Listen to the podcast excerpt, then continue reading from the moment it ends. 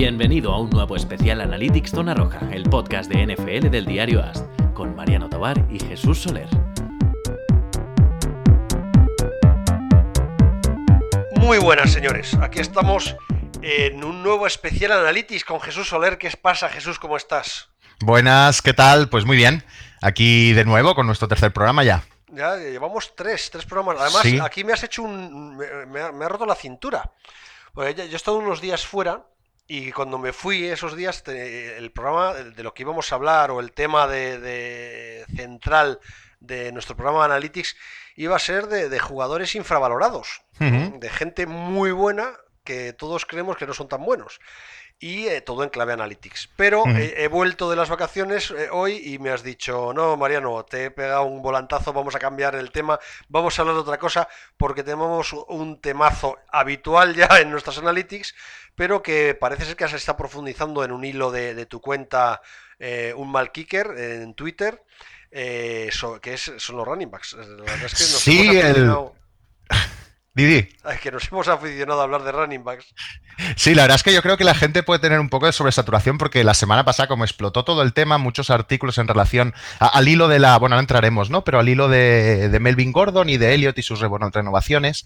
Y hubieron muchos artículos y muchos debates a nivel americano, a nivel de aquí. Y hay una poco saturación, pero me sabía como, como mal, aunque se haya hablado mucho aquí en nuestro programa de Analytics, no, no, no plantearlo, no hablarlo, no comentarlo. Y el, y el otro tema de underrated, que viene por el, el tweet que puse, un tweet que puse de Matt Ryan diciendo que yo consideraba un nivel élite, eh, bueno, se puede esperar a la siguiente programa, seguramente lo, trataremos. Hoy también lo usar un poco, porque se ha extendido también ya no solo de Matt Ryan, el estudio es más profundo de jugadores, como has dicho tú, ¿no? Underrated, que pueden ser jugadores que no están en la boca de todos, pero, pero tienen números muy, muy buenos y, hay que tener, y hay que tener en cuenta. No obstante, Mariano, te he de decir que esta semana lo que he estado muy loco es que en tu último zona roja eh, me he quedado pensando, yo quiero es la receta de los corazones de pollo de Fernando Calas. Esto me ah. dejó loquísimo. Estuve, estuve dos semanas, te lo juro, pensando cada día. Yo cuando le vea, te voy a preguntar a Calas que me pase esa receta porque tengo una curiosidad total. No, pero vamos, te voy a decir una cosa. Eh, a, mí me encanta la casquería. Además, mm. el problema es que al final eres castellano, eres castellano viejo, toda la vida he comido casquería. yo me, yo me desteté, ya lo dije en el programa de Calas, con criadillas que, bueno, que, eso, al final no dejan de ser eh, los cojones del choto, ¿no? y, me gustan mucho, y el, pero vamos, la receta yo los hice, él los hizo a la plancha con, un, con una especie... Pero había un macerado allí, ¿no? Esto, esto es lo que le tengo que preguntar yo. Con un macerado espectacular, eh, eh, y, pero yo los hice encebollados, ¿eh? ya está, sin... Ah, yo los maceré un poco, pero básicamente me los hice cebollados como si fueran unos riñones o unos.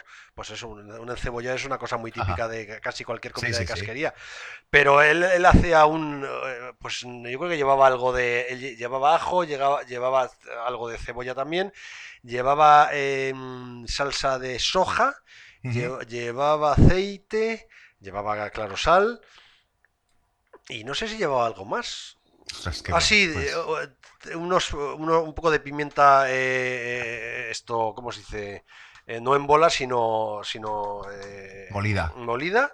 Mm. Pero vamos, lo tuve ahí macerando un rato. Él hizo un macero más complicado, pero vamos, el macero que hice fui, yo fue ese, lo tuve ahí como una hora, hora y media, muy bien lavados antes, Está muy buenos, de verdad, ¿eh? no sabe a comida de casquería. Ah, luego, tiene que, tienes que tener el, el, pues el paladar hecho a, esas texturas de, comida de, casquería, pero vamos, el corazón del pollo ni siquiera es tiene una, eh, una textura especialmente que puede ser desagradable para el que no le gusta eso, o sea, no sé. Ah, pues yo, sé que eres, es que son cosas que me gustan. el, cerebro del cabrito y, del cordero lo que pues claro, lo explicasteis en, la entrada, creo que era el de los quarterbacks, ¿no? Y yo me quedé con eso pensando y te lo juro, estaba escuchando, pero solo pensaba en, yo quiero probar esas recetas. No me pues enteré de muy buenos. De verdad que están muy buenos, ¿eh? Los corazones. lo que pasa es que también te pasa otra cosa, te tienes que ir a un mercado de abastos. Ya. No los venden en casi ningún sitio ya, ¿no? Hmm. Pero bueno. Bueno, ya le preguntaré a Fernando cuando por allí, por Twitter o algo, que lo, que lo suelte. No, es que más es divertido porque hablé mucho con la, claro, la familia de Calas tiene origen brasileño y libanés y la, mujer de, Fernando es de origen libanés gallego. Tiene una mezcla muy divertida. Madre mía. Y estuvimos, eh, mientras nos comíamos los corazones, hablando de la receta de oreja. A mí la oreja me encanta, pero la oreja como la hacen en Madrid no me gusta. A mí me gusta la, oreja como la hacen en Galicia, que es, es, hervida, es otra forma de comer la oreja.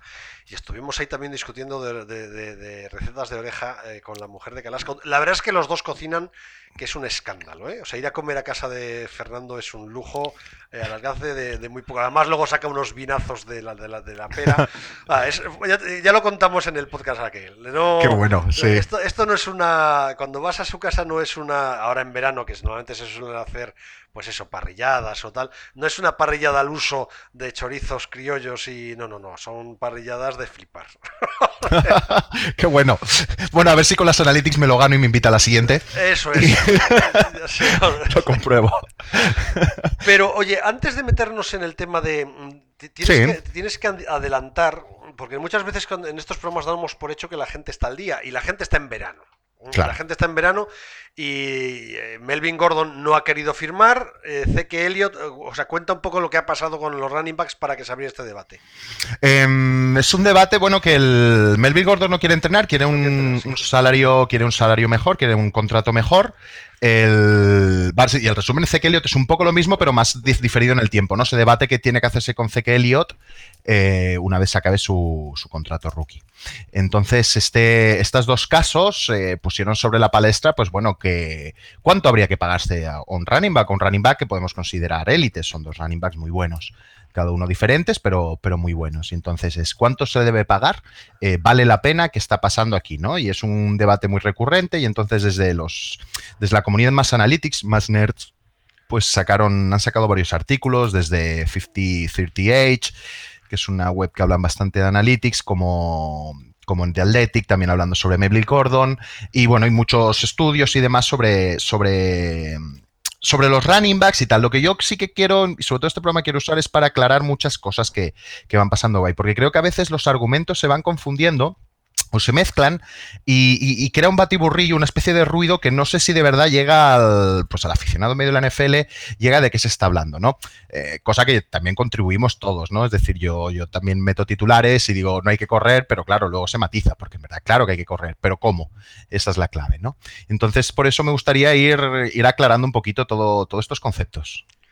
Pues nada, eh, leña al mono. O sea que, porque además Melvin Gordon sigue, vamos, sigue sin querer entrenar, pues, bueno, mm. lo, ha resumido, o sea que es la, historia. Y, además es una de las historias gordas de este verano, porque no es un verano que está viendo demasiadas noticias, pero claro, para un eh, teórico favorito para la Super Bowl, eh, que en teoría Melvin Gordon es un jugador importante, eh, clave para su plantilla, es ahí donde te quiero esperar yo. O sea, ¿Es tan grave para de verdad para los Chargers que Melvin Gordon esté en rebeldía en clave Analytics? Claro, aquí es el tema, es decir, eh, yo creo que, y aprovecho ahora para meter, yo creo que, el, que hemos de diferenciar, siempre que hablamos de analytics, consideramos los, los, tres campos más importantes usando las analytics, que están evidentemente interrelacionados, porque todo en el fútbol americano está interrelacionado, pero conviene tenerlos separados. Las analytics sirven o, podemos entrar en tres campos que son, uno, el game plan y el diseño de partido. ¿Vale? Y el play calling, es decir, eh, cómo preparamos nuestro partido, qué tipos de jugadas vamos a usar y qué jugadas vamos a cantar en función del momento de juego, en función de la situación. Este es un ámbito donde las analytics, y creo que es el ámbito donde más fuerza están teniendo las analytics, donde más cosas podemos sacar con la información que tenemos actualmente sobre todo a nivel fan.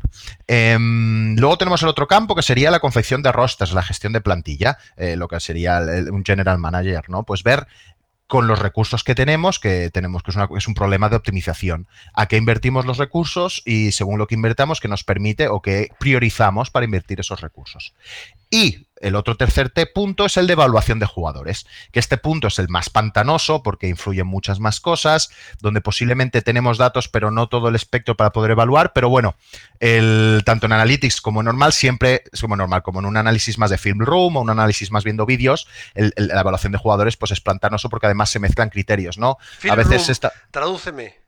Uh, film room es eh, ver vídeos, los vídeos, eh, analizar a través de ver vídeos. Vale, No, no, para, sí, perdón, me voy, sí, sí, que tenemos, es, una pelea que, yo tengo siempre y que tenemos que preocuparnos mucho de, que a la gente lo que le digamos lo entienda. Y ya sé que el 98% de la gente que nos escucha entiende lo que estás diciendo, pero que el 2% restante no se pierda. Perdóname, que te he cortado.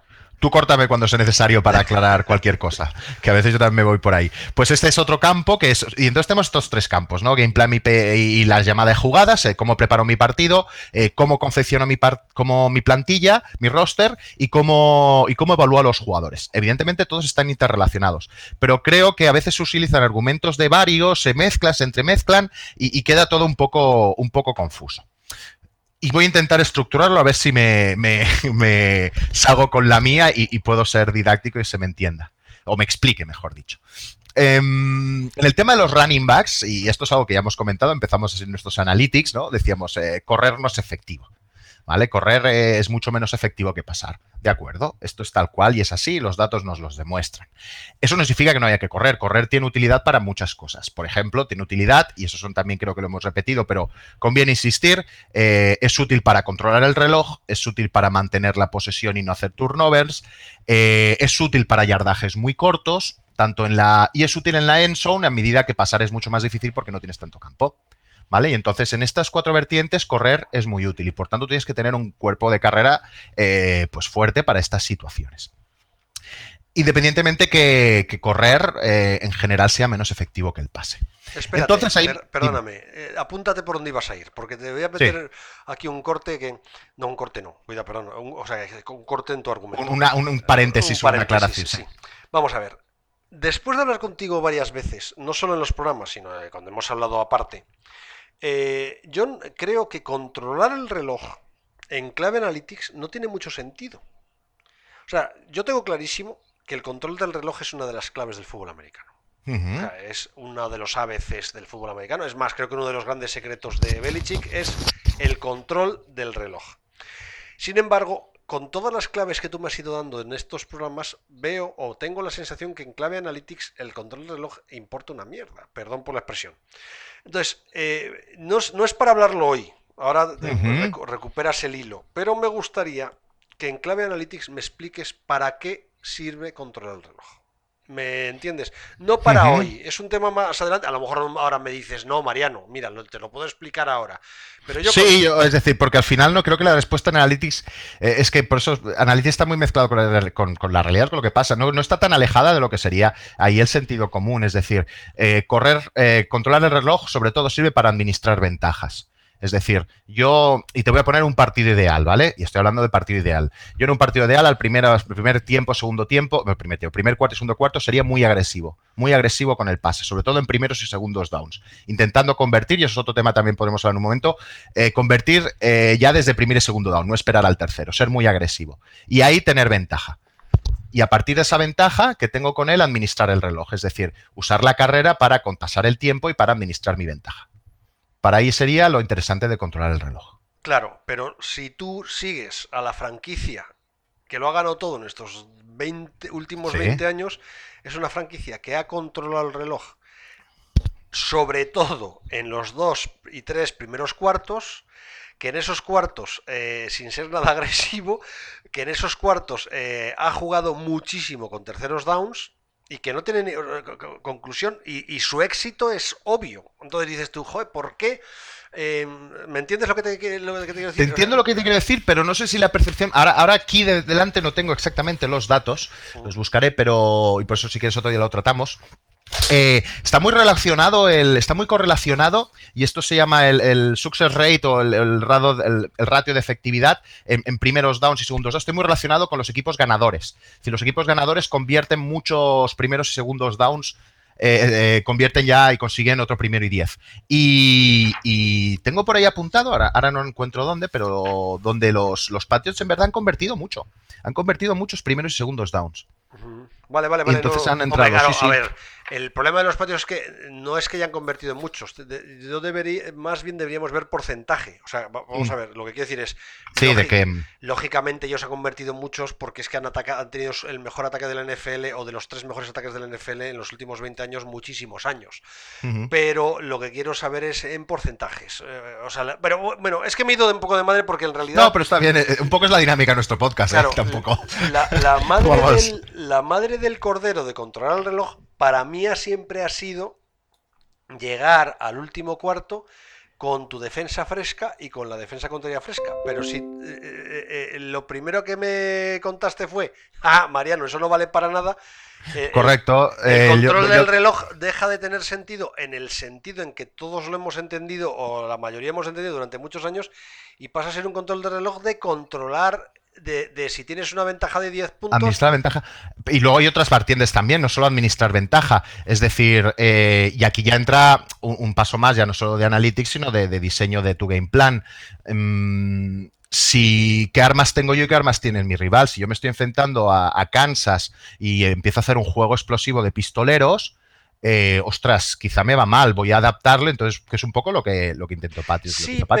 Voy a intentar, voy a intentar eh, con el reloj, voy a intentar que ellos no anoten tanto. Sí, eh, pero voy a intentar que eso. Dime, dime. Vamos a ver, yo entiendo eso, pero a ver cómo lo explico. Esto es como si fuera un partido de tenis. Vale, entonces a ti te interesa hacer un partido en el que solo haya 8 drives por equipo o a ti te interesa hacer un partido en el que haya 20 drives por equipo. Estoy exagerando, ¿eh? Tú al final, cuando juegas contra Kansas City, te da igual que haya 8 drives o 20 drives. Tú lo único que pasa es que tienes que anotar al mismo ritmo que ellos. Conclusión, te da lo mismo que un drive dure 87 eh, minutos, porque es esa la famosa teoría de no, lo que hay que hacer es mantener la defensa, el ataque fuera del campo. Bueno, mantener que mantener el ataque fuera del campo, lo que tendrás que hacer es que el ataque no anote. Porque a ti te da igual que haya 20 drives o que haya 8. Si cada vez que salen anotan, tú estás jorobado. No, sé si me explico. Entonces, claro, ahí entran otros componentes de, que, ya es más complicado en, clave analytics. Es decir, no, si dejo a la defensa, al ataque fuera del campo, cuando sale, eh, tiene menos, menos rendimiento que si, que si sale permanentemente. O sea, no sé si me estoy explicando. sí, te estás explicando. No, hay una correlación en nivel de, de rendimientos y de cansancio, o no, se ha encontrado evidencia sobre esto. sobre todo en el tema de las defensas. Es decir, dejarla más o menos no, no, se encuentra una evidencia. Eh, y entiendo eh, que existan esas dudas y entiendo que la gente dice, no, pues tienes que estar más agresivo, igual que cuando hablamos de los cuartos downs. Si es un cuarto, se juega alguien, están más agresivos que no, no, no hay evidencia. Con los datos que tenemos no hay ninguna evidencia de eso pasa y por tanto nos decantamos a decir que no, que eso no pasa. Entonces, eh, a mí qué más me da que Kansas City tenga 20 drives en un partido que tenga 8. no, pero...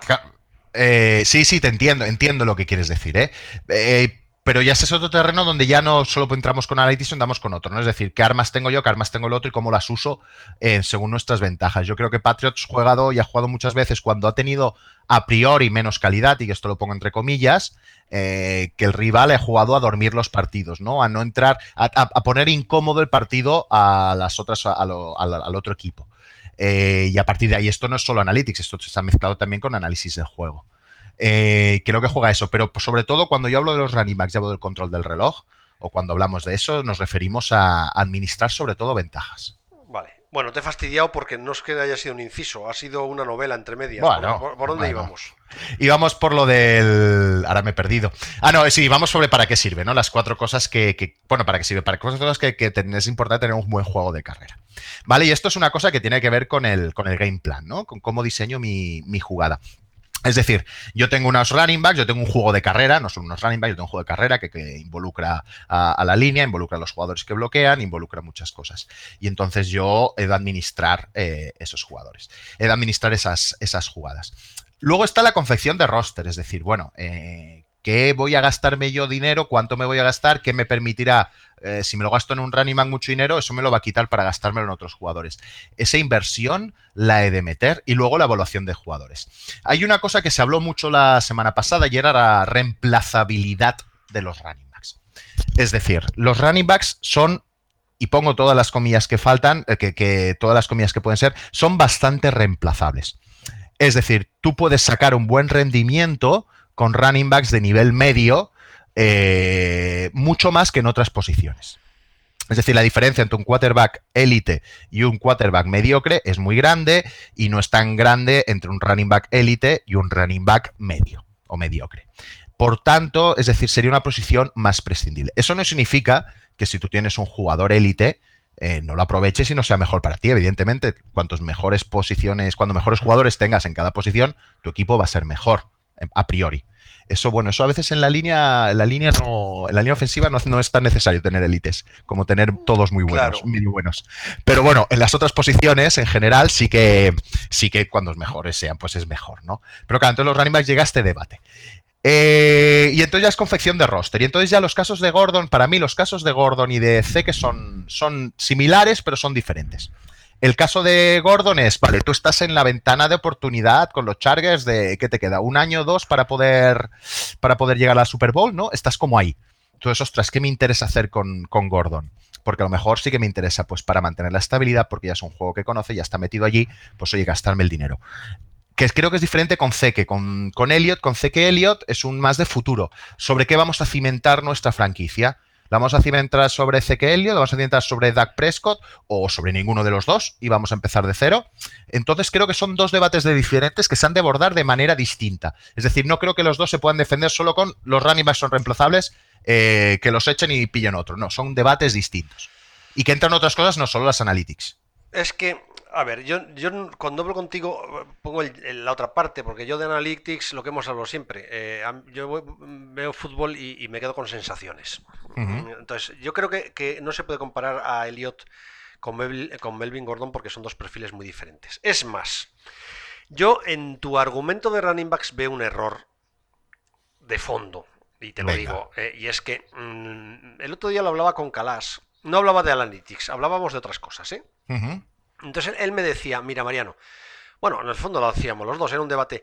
Hay cinco jugadores, él, hablaba en clave fantasy, pero yo creo que es clave fútbol. Hay cinco o seis jugadores que en fantasy son los primeros que fichas, porque son unos tipos que combinadas te, te pueden hacer 2.000 yardas en una temporada. Y estábamos hablando, pues, de Camara, estábamos hablando del running back de, de Carolina, de McCaffrey, estábamos hablando de Zeke Elliott, yo creo que eso no son running backs. O sea, hay en la NFL seis jugadores que no son running backs, son otra cosa. Son, unos jugadores que pueden jugar de muchas cosas. Ahí ahora entraremos, sí. Eh, eh, y, que, y que casi todo lo hacen muy bien. Bien, y que Elliott está en ese grupo. Vale, él destaca porque hace 1400 o 1600 yardas de carrera que flipas, pero es un tipo que el año pasado se marcó 567, estoy mirando ahora, yardas de recepción eh, con un porcentaje además de, balones cogidos muy alto. O sea, que es un jugador que y, que además te hace unas yardas por intento que alucinas. Bien, entonces ese es el perfil de Zeke Elliott. Tú cuando hablas de running backs conmigo, eh, en realidad un día dijiste que era mejor, más útil para Dallas Prescott que Elliott. No sé si hablamos en, el, en clave running back, en clave jugador total, en clave, o sea, creo que hay varias claves y en eso no entramos. Bien. Eh, a ver, me estoy enrollando un poco, pero eh, es que yo creo que Melvin Gordon es un, perfil completamente diferente. O sea, Melvin Gordon es un jugador que ha estado casi siempre, eh, ha tenido muchas lesiones, porque ha tenido muchas lesiones. Es un jugador que este año ha hecho muy buenos números en porcentaje comparado con las tres primeras temporadas, pero aquí estoy contigo. Es que, es que los números de Melvin Gordon han sido unos números de línea ofensiva.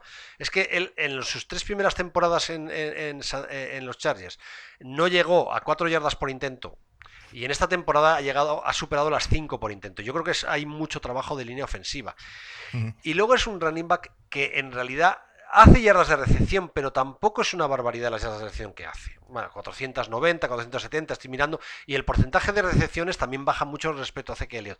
Lo que quiero decir es que yo tengo la sensación de que como Melvin Gordon, aquí me van a caer la del pulpo, pero es que lo creo, a mí Melvin Gordon nunca me ha gustado demasiado. Me parece que es un running back eh, de verdad creo que está sobrevalorado. Sinceramente, creo que está sobrevalorado. Creo que, como Melvin, Gordon puedes encontrar bastantes running backs. Es más, creo que en, el, eh, eh, en los Chargers eh, pueden encontrar dentro de la, de la, franquicia. Bueno, pues mira, Eckler el año pasado en porcentaje de...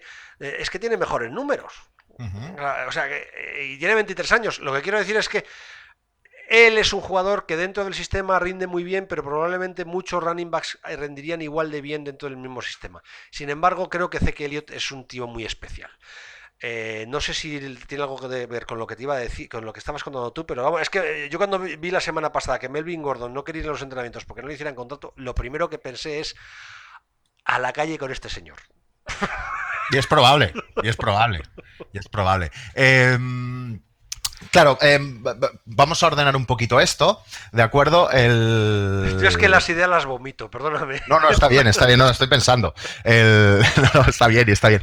Em, estoy de acuerdo y esto es una de las cosas que tengo que entrar en, el tema de, los running backs. Es decir, eh, actualmente yo en una liga más, pues una liga que, busca pases más seguros, pases más cortos y seguros, valora mucho el tanto por ciento de completados, eh, tener un running back que reciba muy bien, que sea muy seguro y que parte te, genere juego, es un arma muy potente y creo que la liga vira para eso. Running backs muy completos y los grandes ejemplos son McCaffrey y son Alvin Camara.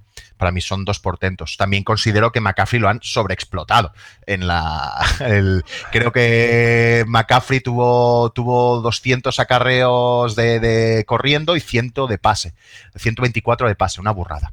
Eh, lo han usado muchísimo. Pero es muy bueno y sus EPAs son espectaculares. Y yo siempre, como ya expliqué, hablamos de EPAs, Expected Points Added, que para recordarlo quien no se acuerde, los EPAs es cuánto en tu jugada pues has, has sido eficiente o no, y es como la puntuación parcial, entre comillas, de, esa jugada. Y, lo, y está McCaffrey, estamos hablando que en recepciones tiene EPA de 0,3, que es muchísimo, y corriendo tiene un EPA, dentro del que el corriendo los EPA son mucho menores, tiene un EPA muy decente, que es 0,05. Y de cámara, pues podemos decir un poco lo mismo, ¿no? Que tiene, tiene EPAs muy buenos.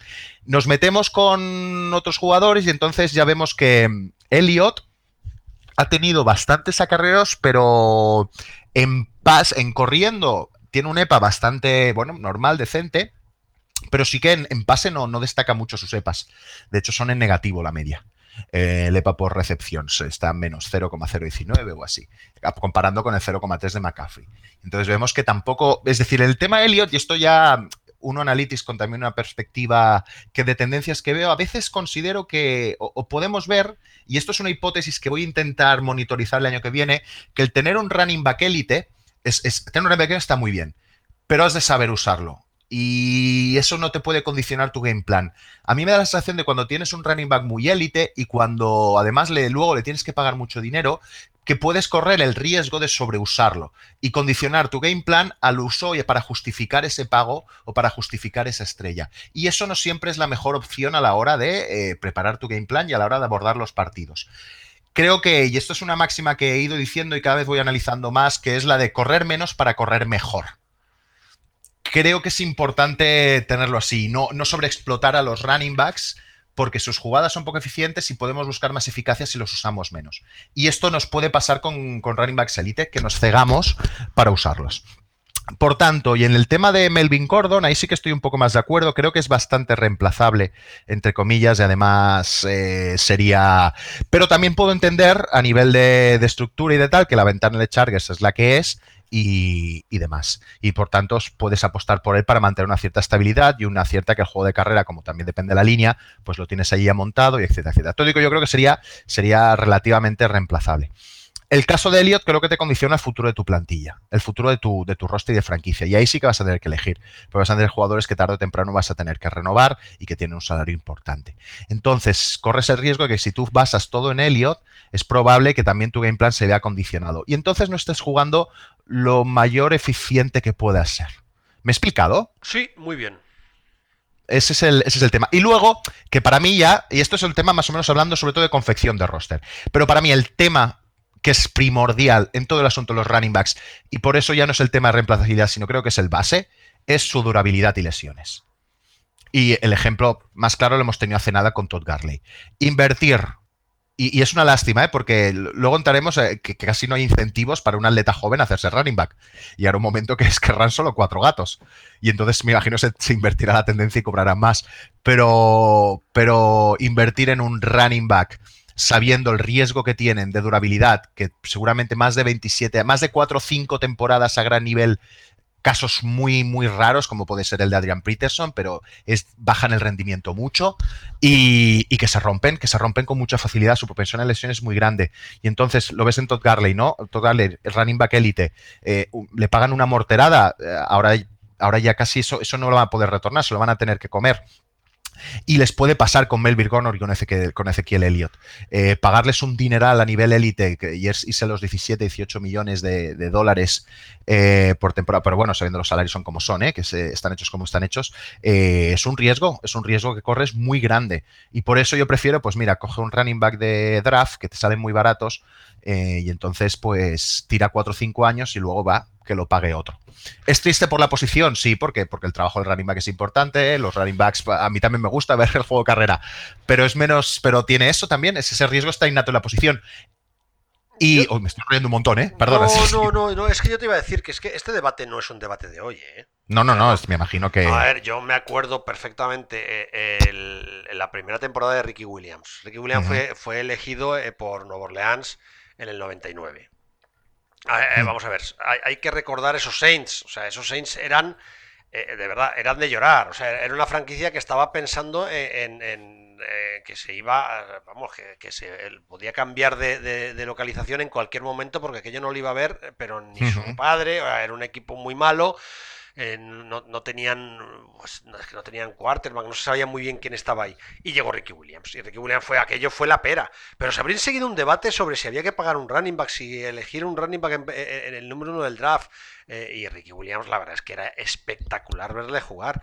Pero todos los debates que me estás planteando, y lo que decías antes, si hay que pagar un running back, si en un futuro, cuando no haya running backs, si de verdad los. Eh, es que ese, debate ya estaba abierto, ¿eh? O sea, todos los debates. Sí, sí, pero vamos, era de lo que se hablaba. Era de lo que se hablaba. Y en el caso de Ricky Williams fue muy famoso, porque además Ricky Williams eh, en la quinta temporada era un tipo que, en las, de las cinco primeras temporadas, cuatro de ellas pasó de mil yardas, una llegó casi a 1900 yardas. Era una, bestia.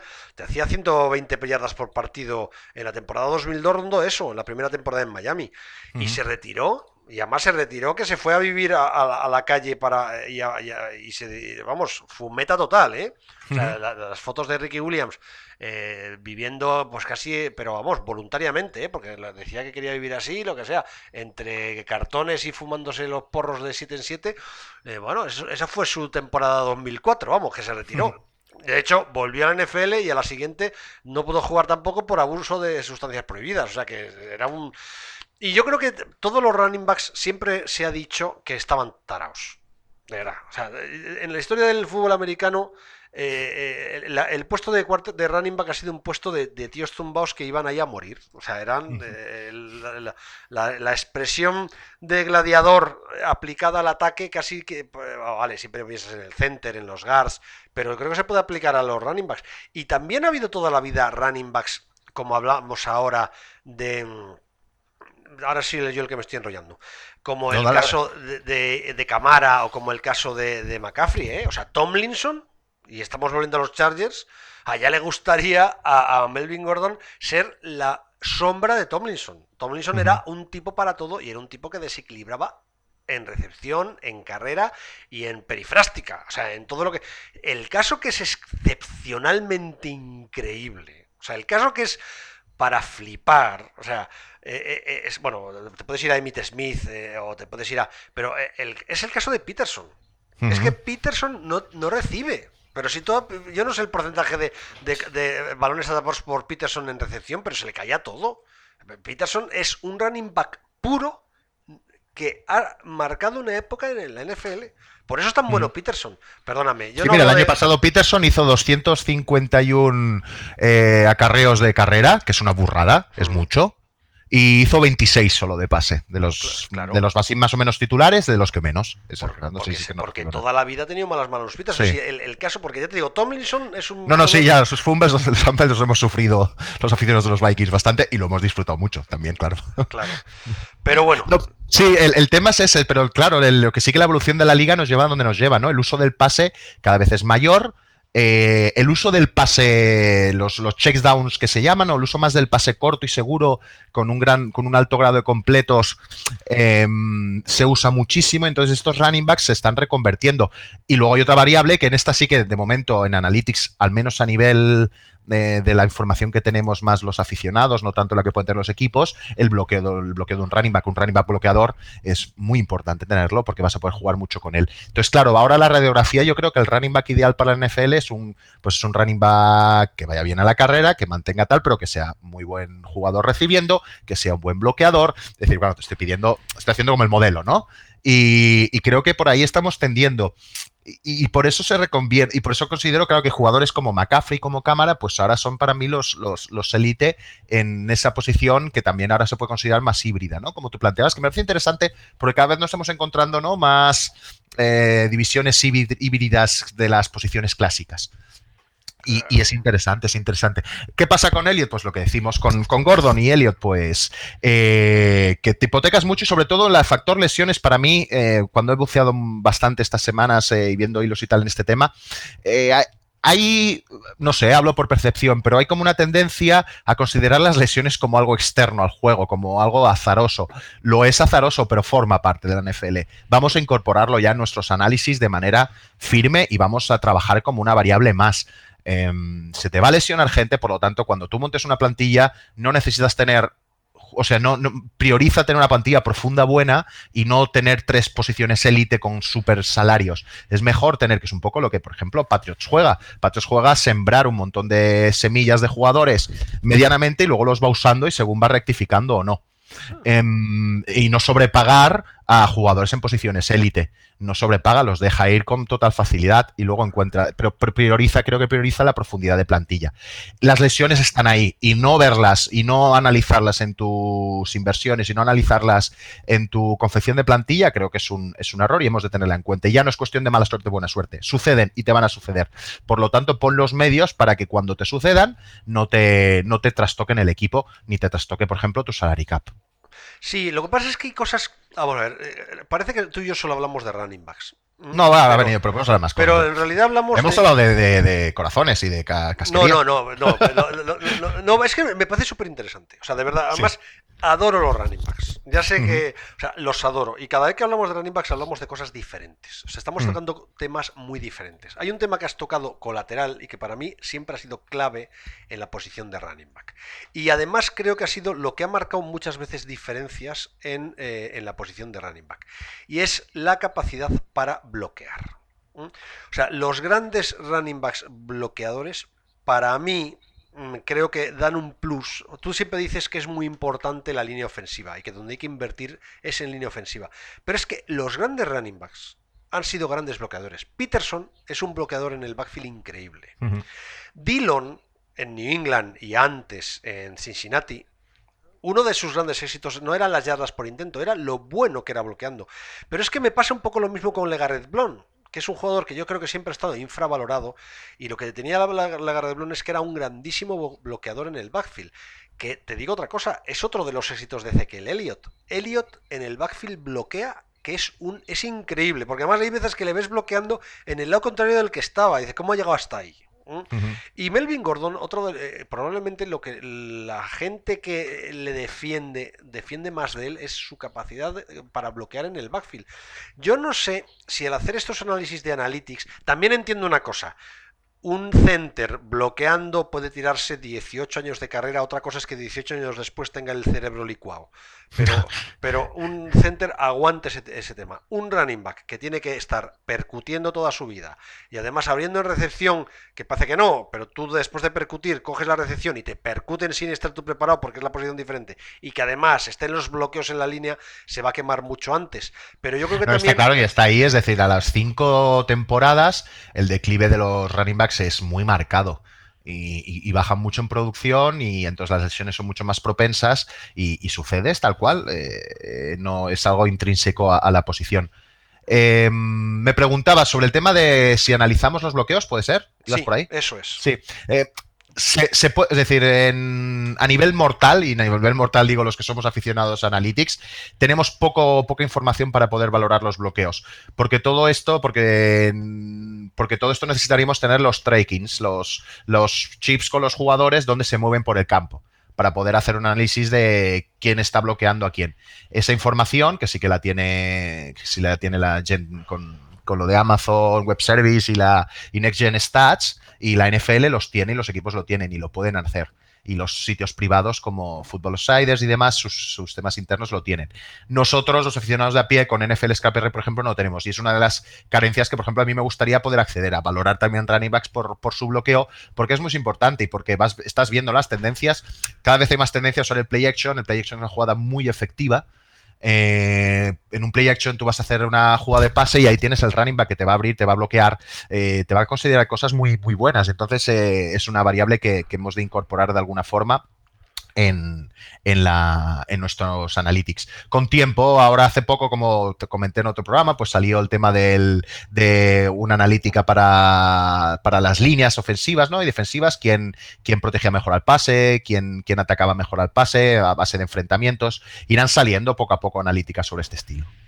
Oye, y otra cosa, eh, perdona, sigue, que, es que te, tengo más que cortarte y tú vienes aquí con, tienes un guion y... No, no, no, no, no, más o menos voy por ahí, ¿eh? Un poco yo el resumen, conclusión que quería sacar con todo esto, porque creo que también ha habido mucha saturación y se ha mareado la gente, se ha mareado, hay mucha saturación, ¿no? Y al final la gente se coloca en extremos y yo siempre intento desde mi cuenta, eh, yo también, yo me vengo arriba y muchas veces hago titulares, lo sé, soy consciente, eh, y luego matizo, porque, porque bueno, somos humanos y nos venimos arriba, pero creo que esa de tener un poco de, de es decir, los running backs, pues son una posición más reemplazable que otras. Tener un running back élite es muy útil, claro que sí. Pero sobre todo el juego carrera, pues sirve para lo que sirve, para estas cuatro cosas que hemos dicho, ¿no? Para, para controlar el reloj, para situaciones de yardaje corto, para la end zone, para evitar turnovers. Eh, añadimos el bloqueo, aunque desde Analytics no podamos verlo bien. Pero, pero entonces hemos de valorar y tocar cuánto dinero ah, se vas a gastar en un running back. Pues también está el tema lesiones, tema lesiones y durabilidad. Y esto lo hemos de poner todo en la balanza. No porque sea un running back élite, eh, tenemos que renovarlo sí o sí, porque nos puede complicar. Y ya añadiría ya la última cosa que, que, sí que me parece importante y es algo que nosotros lanzamos como hipótesis y queremos monitorizar el próximo año y ver con los datos, es si tener un running back elite quizá te, obliga a, o te obliga o te ves como condicionado a modificar tu game plan y que no sea tan efectivo para usar ese running back y justificar el dinero que le pagas. Esto es algo que estamos en estudio y vamos a ir viendo. Y aquí es un poco el tema como cerradito, ¿no? Para, que la gente que tenga dudas ya sabe, la cuenta puede preguntar y seguimos hablando de ello. Sí, ya sabéis, arroba un mal kicker, mm, que es la cuenta de, de Jesús, en la que, bueno, pues responde a todos los temas de analytics que queráis. Y mm, yo te digo una cosa, ¿eh? independientemente de cualquier analytics, yo creo que es el, debate de que si hay que pagar un running sí, eso ha existido. o, no, eh, siempre ha existido y mayoritariamente la gente piensa, yo lo pienso, ¿eh? que no. Que no, y, y, además también lo estamos viendo la tendencia, los equipos cada vez pagan menos a los running backs y, se, y, no los hacen, es decir, cada vez no se hacen tan caso, es una tendencia que se está viendo. Eso donde llevar al atleta que no, no, tienen muchos incentivos los atletas para convertirse en running backs, pero bueno, eso me imagino que ha pasado siempre. Sí, no, no además yo creo que la, situación ideal de un running back, y además, y ahí sí que eh, eh, puede haber un debate, y me parece que es más interesante. yo si fuera mm, el general manager de un equipo de la NFL y tuviera un quarterback elite, no me atrevería a hacerle un contrato bárbaro por tres o cuatro años más. Después de su contrato de rookie, cuatro años de rookie, vamos a suponer que tiene cinco porque fue elegido en el top 10, pero, pero después de cuatro años es muy difícil que le quede mucha gasolina y hacer cualquier contrato de tres años es meterse en un jardín. Hmm. Pero yo creo que tiene mucho más sentido y en esto discrepo un poco de un jugador que se acaba de ir de los Steelers, eh, hacer contratos de un año muy grandes. O sea, yo creo que los running backs tienen que acostumbrarse a que cuando se acabe esta temporada de rookie les hagan un contrato de un año muy bien pagado. no sé cuánto. es que yo en cantidades NFL me muevo. Claro, aquí, aquí, tendríamos. Yo aquí entraría ya en el debate de. Ya es el nuevo CBA que están negociando y demás. Yo creo que a nivel general de los jugadores, que evidentemente se la colaron doblada, o eso lo parece, eh, yo creo que tendría que los equipos tener menos años de control sobre los rookies pagarles más y evitar cosas como el franchise tag. Creo que eso los, le limita mucho su mercado y les limita mucho poder ganar dinero en la corta carrera que tienen. Claro. Eh, creo que, que esa es la, piedra de toque que, han de luchar. Por ejemplo, yo, yo, yo, yo creo que lo que Gordon sobre todo pide es que se ve la tostada. Es decir, Gordon sabe que de aquí dos años puede bajar su rendimiento muchísimo. Y ya con las lesiones que tiene, que se le puede acabar. Y entonces quiere un contrato, quiere presionar para decir, oye, es que o gano ahora o seguramente en todos años me lo como, ¿no? Y no voy a ganar dinero. Eh, por eso se ha de buscar una forma, y eso ya es el nuevo CBA, nuevos contratos, donde los running backs puedan de verdad amortizar su carrera en esos pocos años. Es que yo creo que, de hecho, Le'Veon Bell yo pensaba que Le'Veon Bell. Y le salió mal la jugada de Le'Veon Bell, de hecho, porque al final cobró mucho menos dinero del que podría perdiendo el año y todo. Yo lo tenía clarísimo. Yo, de hecho, yo pensaba que se quería retirar. O sea, yo solo hablé con Fernando Calas varias veces. Digo, este tío quiere retirarse, estar todo de jugar. No, no quiere. O sea, porque es que era absurdo. O sea, si tú tienes un segundo año de Francis Tag, ese dinero es una barbaridad. Llévatelo. Es que un, running back tiene que cobrar año a año. Y creo que además que, que, es el camino. Y es lo. Hmm. De hecho, si lo piensas, Peterson está yendo con contratos de año a año desde hace ya bastante tiempo. Sí, pasa es un milagro y Peterson sigue rindiendo. Parecía acabado y luego revivió y sí, sí. Sí, pero porque para un jugador, para un running back, y esto ya es otro tema que es para estudiar en Analytics, siempre se ha dicho que un año de parón alarga tu carrera dos años. Y Peterson, entre unas cosas y otras, siempre ha tenido parones. Una temporada perdida por lesión, otra que sí sanción. Eh, sí, de hecho, su mejor temporada vino después de la lesión de, ligamentos. ¿Fue que se rompió los ligamentos? la de la que casi supera el récord de yardas de, carrera con los Vikings. Eh, y fue después de la lesión. Claro. Entonces, yo creo que los, running backs tienen que asumir que eh, su papel dentro de la NFL es eso, es cinco años o cuatro años de, cuatro años de novato y a partir de ahí, en tu calidad, firmar contratos de un año e intentar ir a lo más arriba posible. Y, más allá de eso es un error. A ver, no sé, ¿eh? porque además pasa otra cosa, un receptor tiene más vida, pero tiene más vida porque es más fácil reconvertirse. A todo, ya la gente, yo al final hablo de jugadores que tienen mil años y... pero Jerry Rice, eh, tú ves eh, a jugar el Jerry Rice del principio y ves jugar el Jerry Rice de los, de los Rockland Riders que jugaron la Super Bowl y parece otro jugador. Porque al final se reconvierte, porque hay mucho parte de táctica, mucha de técnica, mucho de, comer, de, correr rutas. O sea, al final parece que no, pero la posición de, receptor es como la de quarterback. Hay que entrenar también la parte táctica y técnica. Pero un running back, un running back, un running back lo que se pone es el casco de vikingo y, a, y, Banzai, ¿no?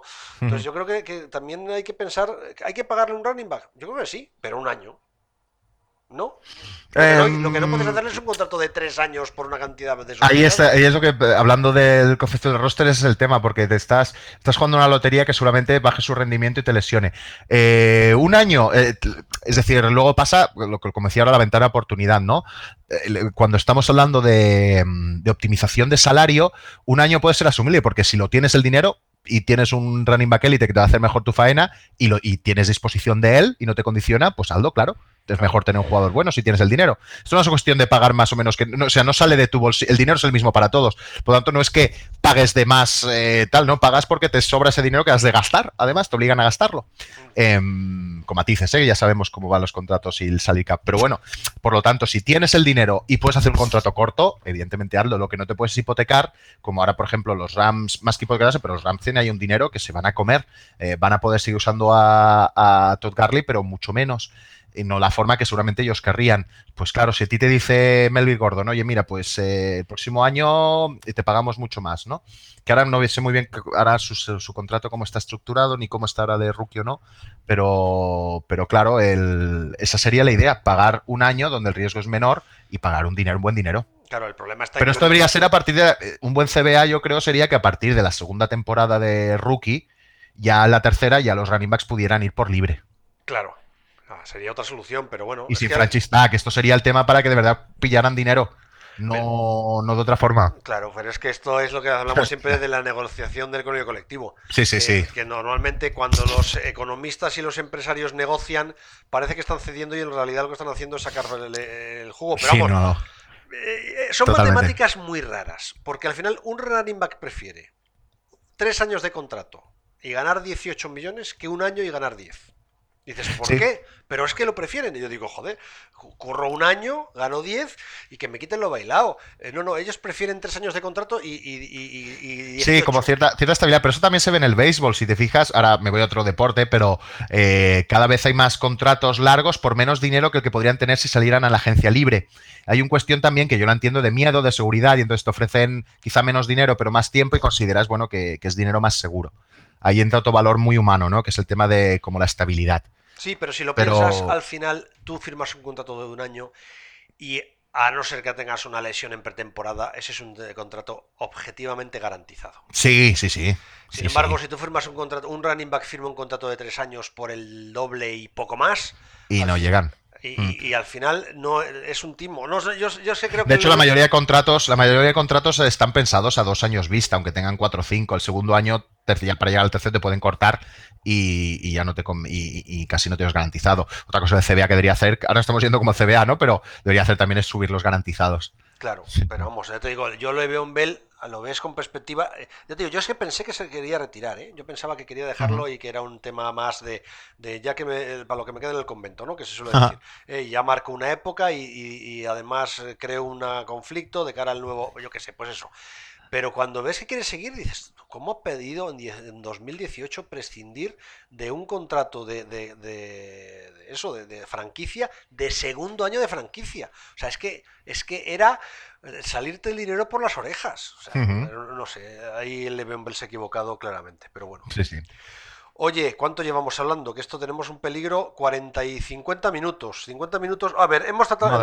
En, realidad hemos tratado los dos temas clave que querías hablar, del que querías sí, Y quería, para finalizar, pues hablar de. Me gustaría los programas, hablar pues cada semana, cada quincena, nos vemos cada 15 días más o menos, ¿no? Hmm. Eh, hacer un tema de. explicar un analytics, una stat, una estadística que pueden ir viendo que sea común y explicar cómo funciona, igual que explicamos los SEPAs, pues explicar alguna más. Y luego también tengo como deberes, no deberes, pero sí recomendar lecturas de verano en campo analytics para aquella gente que quiera pues quiera pues pasar ahora el agosto pues se va a la piscina leyendo un poco cosas que creo que pueden ser interesantes y que han salido justo ahora pues venga, ¿cuál es la estadística eh, que, de la que vamos a aprender? La estadística de la pues, semana. Mira, vamos a hablar del success rate, que es el grado, sería la traducción como el grado de suceso, de, éxito. De éxito, sí, el grado de éxito. Eh, porque es una estadística, te la encuentras mucho y en estos libros que voy a recomendar luego también. el grado de éxito es una estadística que se utiliza pues para medir, como su propio nombre indica, pues cuán exitosa ha sido una jugada.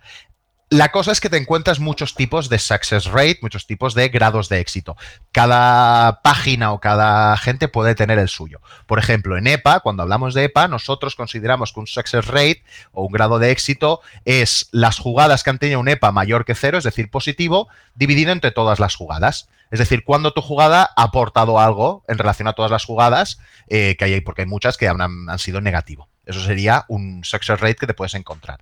Pero luego hay otros, por ejemplo, hay otro success rate que puede ser si conviertes, por ejemplo, en el primer down el 40% de las yardas que tienes que convertir, si en el segundo down conviertes el 60% de las yardas que tienes que convertir y en el tercer down si conviertes el 100% de las yardas que tienes que convertir.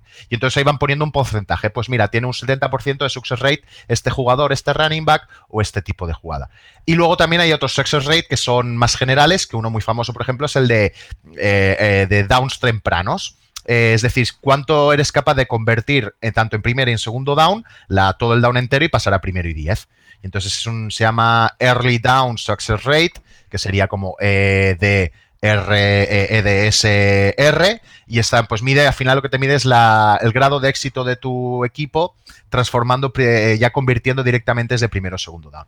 Es un nombre que vais a encontrar muchos, que puede significar diferentes cosas, normalmente lo suelo explicar qué significa, o sea, cómo está calculado ese success rate, pero es interesante porque es súper intuitivo, porque es un porcentaje y por tanto sabes, mira, el 60% de las jugadas de pase que hace este quarterback son, tienen un EPA positivo.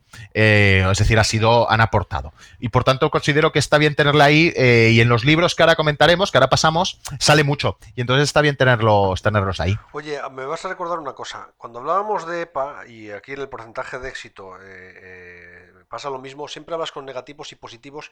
Creo recordar que me has explicado ya alguna vez que el positivo y el negativo lo marca la media, ¿no? ¿Cómo, cómo? No, ahora no te estoy entendiendo. Dime. Sí, vamos a ver. Un jugador tiene un porcentaje de éxito en juego de carrera de menos 0,09 y otro tiene de más 0,16. Sí. Eh, el que marca el menos y el más es la media de la liga. No, eh, eso es con Football Outsiders.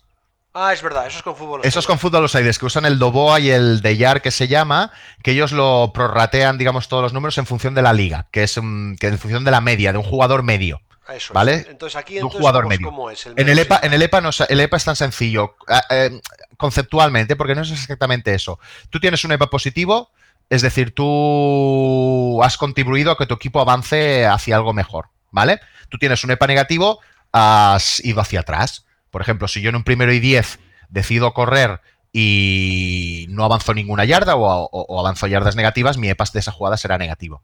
En cambio, si yo avanzo, yo que sé, siete yardas, seguramente el EPA será positivo.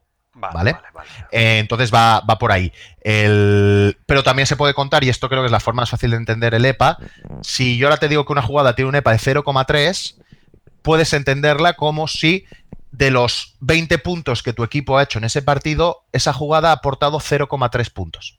Ah, mola, mira, esto es más. Esa es una forma. No es exactamente así, porque eso sería empezando, por ejemplo, un touch, empezando en la yarda 25 eh, y un pase de touchdown que es touchdown en esa misma jugada sería un EPA de 6, pero si empiezas en tu yarda 1, sería un EPA, se podría ir un EPA de 8 y de 9.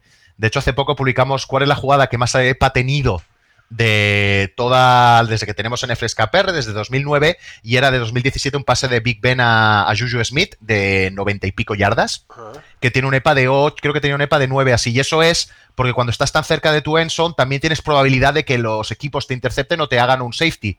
Y entonces por eso, por eso también se cuenta. Pero esa yo creo que la mejor forma de entender el EPA es los números que te dice, oye, mira, esta jugada tiene un 0,4, pues de los 20 puntos o de los, si consiguieras el touchdown de los 7 puntos de esa jugada, eh, 0,7 te lo ha conseguido esa jugada. Y entonces hemos dicho, y, y, eh, vamos a diferenciar otra vez, para que le quede claro. Sí. ep- EPA de porcentaje de éxito.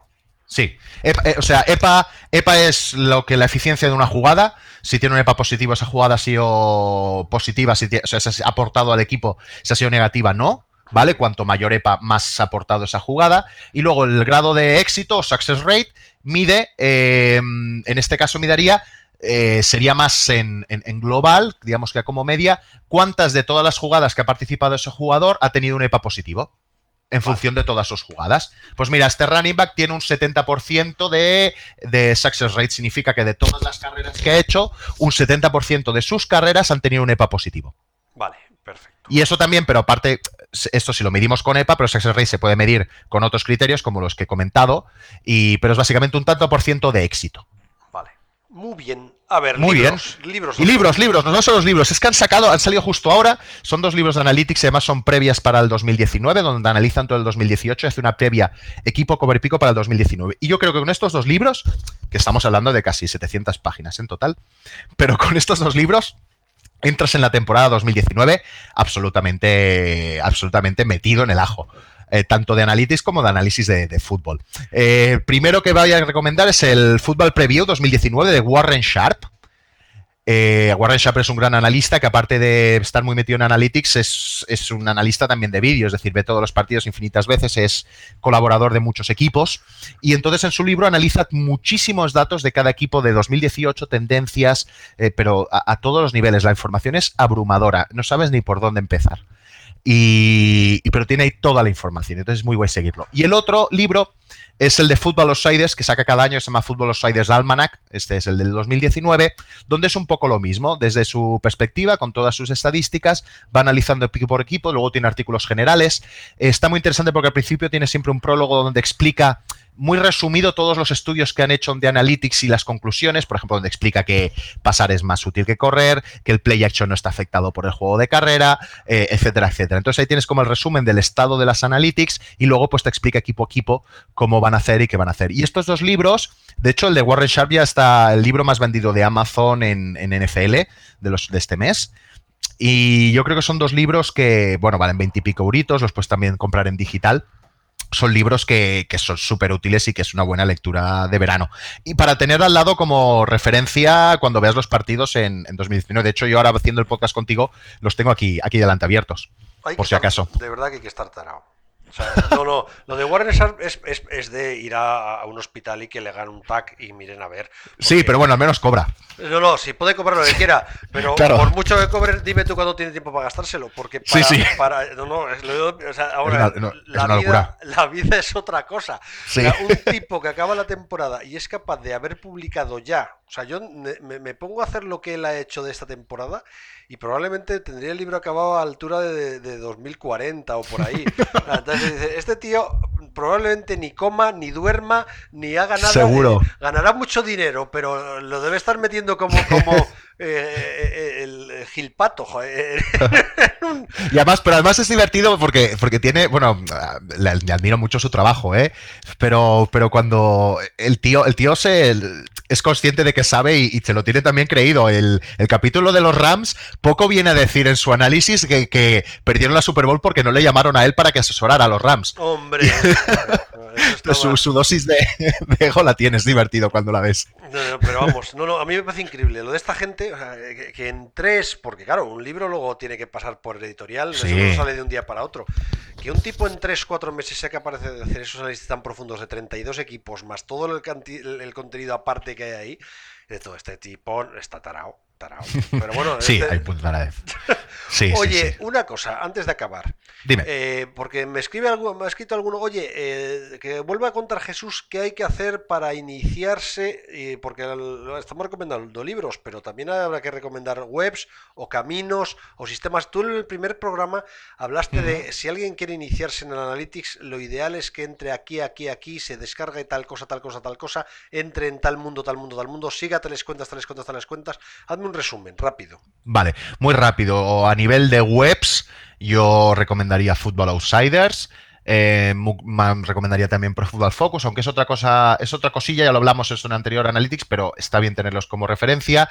El trabajo en SPN que hacen de Analytics también está muy bien, con Brian Burke, eh, que es el que sobre todo lleva mucho tiempo trabajando en esto, antes de estar en SPN. Em, en The Athletic también está Ben Baldwin, que publica mucho sobre, sobre sobre Analytics. Y luego páginas, páginas yo creo que estas son las principales, las de la de. De las cuatro que me has dicho, tres son de pago para que la gente se haga idea. Sí, ¿eh? claro, tres son de pago. Ah, ahí tiene cosas, es decir, Football Outsiders sin pagar puedes tener acceso a bastante información y está bien. En Pro Football Focus casi no. Y no, tampoco les recomendaría que pagaran ahora por ello. Bueno, que cada uno haga con su dinero lo que quiera, ¿no? Em, recomendaría las de Warren Sharp también, donde puedes mirar. Eh, una referencia que se llama Pro Football Reference, que es una, igual que Pro Baseball Reference, son, ahí están todas las estadísticas, tienen algunas de Analytics, pero es la, para mí es la base de datos que siempre consulto, es la Biblia. Yo ahí siempre voy a consultar. Primero voy a ir a ver qué está pasando y luego ya me voy a otros lados. Mm. Pro Football Reference las de tener en tus favoritos, sí o sí, porque, porque está todo. Cualquier reference, ¿eh? de Pro Football, de, o sea, el reference es una, diríamos, es una nombre madre, es como si fuera, eh, no sé cómo explicarlo, eh, ahora no me acuerdo. Eh, ¿Os acordáis del diario 16 que estaba 16, cambio 16, 16 mm. motor, 16 no sé qué, 16, 16, 16? Bueno, pues reference hay pro fútbol, NBA, eh, béisbol, eh, fútbol normal, o sea, fútbol, soccer. Eh, fútbol, soccer, o sea, cualquier web reference, que son todas de la misma madre, además eh, entras en la portada de, cualquier de ellas y te llevan las de las demás, es clave para seguir cualquier deporte americano. De hecho, hoy actualizaron y pusieron todo, abrieron la base de datos ya de fútbol femenino también. Sí, eso es, la han abierto, lo, anunciaron. Es decir, no, hacen un trabajo excelente y es una, yo creo que esa es la, es que sería como el archivo de la biblioteca de Alejandría, ¿no? El archivo que has de tener siempre allí. Luego también están los de NFL Next Gen Stats, donde tienen estadísticas curiosas y diferentes. Yo creo que con estas pueden tener bastante para, trabajar, des, para mirar.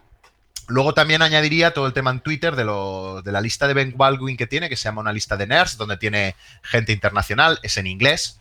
Eh, y, entonces allí pueden seguir a mucha gente que está haciendo trabajos de analytics y gente fan como puedo ser yo, más gente que lleva más tiempo y también sabe mucho más que están haciendo estudios. De todas formas, y aquí siempre aprovecho a hacer autopromoción, yo comparto mucho también de esos, aparte de los trabajos propios que hacemos, comparto mucho todos los estudios que hacen desde los nets de allí como de las páginas estas y hago como también una traducción para que se le cueste un poco más el inglés y, aterrizarlos también. Así que si, si seguís un mal kicker ya sabéis, pues también tenéis acceso a esa. Y, luego de libros, pues el que os he comentado, creo que los dos son muy buenos para, meterse en el tema. Y ya, ya, si queréis entrar en el tema de tocar de juguetear todos los datos y juguetear, ahí ya sí que requiere un proceso de aprendizaje un poco más, que habéis de aprender a trabajar con R y con RStudio.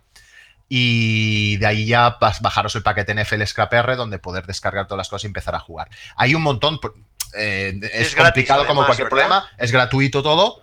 Lo único que tiene una curva de aprendizaje, pero también hay, una, hay muchos cursos gratuitos por ahí. De hecho, el otro día publico unos cuantos en mi cuenta para la gente que quiera acceder o desde mi cuenta me pregunte, oye, recomiéndame un curso online para poder emprender R y poder empezar a jugar con la NFL. Yo encantado le diré cursos que están muy bien, que son gratuitos y que pueden empezar a juguetear. Jesús Soler, es un placer cada dos semanas hablar contigo. Para mí también, sí, sí. Eh, porque salen temas muy divertidos y running backs. Eh, no, yo, ya estaba súper sobresaturado también. Eh. De hecho, ya estaba harto porque también he tenido muchos debates con, en Twitter con gente y era como, bueno, yo ya quiero darle... Por eso ya para el siguiente prometo que traigo, traigo el tema Matt Ryan y Underrated y prometo también... Y luego también me gustaría empezar a hablar de, de qué, de game plan, de cómo, cómo decidir cómo decidir qué es mejor jugar en cada down y por qué, las probabilidades que tiene. Ahí hay cosas interesantes para, trabajar. Me, dejas, me dejas boquiabierto. Es que antes de empezar a grabar el programa me ha dicho que me ha estado contando que en redes sociales se le han tirado encima muchísima gente por decir que, eh, que Mar Ryan es élite. Yo, no hace falta que diga que, me, que Mar Ryan me parece élite porque lo llevo diciendo desde que llegó a la NFL el mismo año que Flaco. Porque además toda la vida me pasó lo mismo. Digo, ¿cómo es posible que ese mismo año llegara a la NFL flaco, que haya ganado una Super Bowl y, haya, llegado el eh, más Ryan que no ha ganado ninguno y debía haber ganado ya 4 o 5? O sea, me parece una mala bestia de la NFL. Aún, eh, y de hecho en el último Power Ranking que hicimos le pusimos séptimo. Y te digo una cosa, le pusimos séptimo porque nos cortamos un poco para que no nos, cayeran. Pero a mí más Ryan me parece una super figura. Pero, de, pero super figura no es... No, y a, mí también me lo parece, pero también que hay que diferenciar. Es decir, cuando hacemos... Es que a veces tenemos criterios muy distintos, ¿no? Eh, no, más que criterios muy distintos, oye, ¿qué estamos analizando? ¿Estamos analizando el ahora? Quizá Matt Ryan ahora, en la lista que tenéis, sí que puede quedar sexto. O estamos analizando su carrera. Yo cuando hablo de Matt Ryan me considero élite, hablo de su carrera.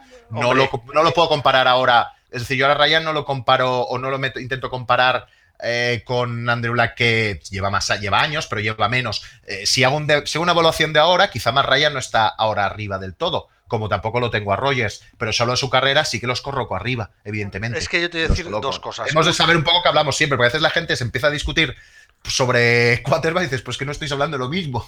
Yo, fíjate, no sé, no sé lo que dicen las analytics, pero para ver lo bueno que es Matt Ryan, hay que ver sus temporadas en, los que en los peores años de Atlanta. O sea, las peores temporadas de Atlanta, de verdad, ¿eh?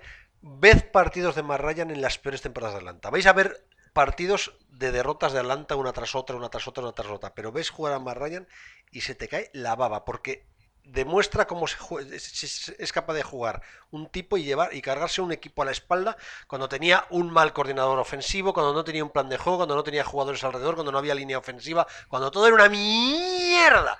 Ahí estaba mm. más Ryan.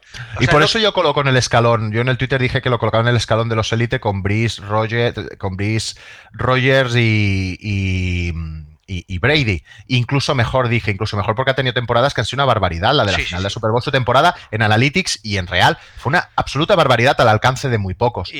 Y, luego también creo que es un quarterback, es decir, posiblemente Drew Brees es el que está en una supraliga y Brady está en una gran liga y por, porque también está. Pero bueno, es muy, no me quiero meter un general ahora, son muy buenos, evidentemente. Pero también eh, Ryan lo que tiene es que es muy constante en su calidad y ha sido muy bueno siempre. Y entonces por eso yo lo coloco también ese escalón, porque es que ha sido muy bueno siempre y por encima de muchos. El, claro, eh, bueno, em, creo que es importante y creo que, y por eso el, de, Rates me gustaba tratar jugadores, por ejemplo, eh, y avanzo ¿no? en wide receivers, me gustaría también hablar de Mike Evans, que la gente lo tiene bien en consideración, pero no suele salir siempre como los super destacados. Y miras los números de Mike Evans y, mira los, y miras los quarterbacks y, que ha tenido y dices, tío, es que este tío ha hecho una burrada de, de puntuación con quarterbacks y pases y que, que, no justillos, ¿no? Y es como, joder, eh, hay que tenerlo en cuenta también. Pues un poco irá sobre eso, sobre jugadores que no están en el radar. Me vuelvo otra vez a Damar Ryan, ya hablaremos de esto en profundidad en el dentro de dos mm. semanas. A mí hay una estadística que no, yo no sé de Analytics, pero la estadística de la temporada de la Super Bowl, de porcentaje de completados y distancia de cada pase, son imposibles. De verdad, es imposible que un tipo complete tantos pases De verdad, es que, es que no, cabe en ninguna cabeza lanzando pases tan largos durante toda la temporada. Y luego la otra cosa que yo creo que es lo que ha matado a Matt Ryan. Matt Ryan ha llegado a la NFL con 30 años de retraso. O sea, si Matt Ryan hubiera jugado en los 90 con los Fabre, con los eh, Eichmann, con los. Eh, de verdad, con todas las grandes mitos de. Sería un mito de Hall of Fame. Lo digo en serio. Lo que pasa es que él es un pocket passer puro en una época que, por lo que sea, el pocket passer puro está tremendamente infravalorado. No es la primera vez ni será la última que todavía hay gente que me dice que el problema de Tom Brady es que es un jugador de sistema. Porque cuando ven a un jugador en, eh, plantado en el pocket, a la gente que ha llegado nueva a la NFL por algún motivo que se me escapa, les parecen malos. Sí, no, no, no, no, no sabía esa percepción de la gente, pero puede ser, puede ser, sí, sí. puede ser, pero a mí me parecen fantásticos, porque yo lo que, ya, lo sabes, yo lo que quiero sobre todo es que un quarterback pase. Por lo tanto, si pasa bien, como es el caso de, Brady, de Breeze, de Ryan, uh, de Rogers cuando ha estado bien, eh, que ha estado muchos años también, eh, me, me, me, encantan, aunque Rogers también tiene ese punto, también tiene ese punto, ¿no? De, Wilson y demás, a veces que rompen las jugadas y que, y que son capaces de hacer pases con jugadas muy rotas, con algún scramble, pero, pero no, no, estoy de acuerdo. Por eso comenté esto de, Ryan, la gente, eh, bueno, le sorprendió, yo, yo, no me esperaba tanto, un poco sí, porque a veces me vengo arriba, pero pero sí, sí, creo, creo polémica y no, no penses que la voy a evitar, simplemente que el estudio ha ido a más y me gusta preparar las cosas bien. Dentro de dos semanas entramos a saco a hablar de Matt Ryan, de Mike Evans y de todos los Y después nos mudamos a, Noruega. No hay que mudarse a ningún sitio. Eh, eh, hay que disfrutar de esto, que además, qué poco nos queda, ¿eh? En eh, poco más de mes y medio empieza la o poco menos ya de Qué ganas, ¿eh? Ah, que por cierto, una, última novedad, es que no paramos, ¿eh? Una última novedad, hemos conseguido ya todos los datos play by play también del college de los últimos 15 años. Entonces vamos a poder empezar a trabajar las relaciones de estadísticas avanzadas en college y cómo esas se trasladan a la NFL para poder evaluar jugadores de college. Esto es algo que vamos a ir trabajando el año que viene. Bueno, pues fíjate, el que quiera entrar en el mundo analytics, hace cinco minutos hemos contado cómo y ya podéis entrar en el mundo analytics de NCA. Una hora y diez minutos, un placer, como siempre, hablar con Jesús Soler, un placer estar con vosotros y espero que os haya gustado el programa.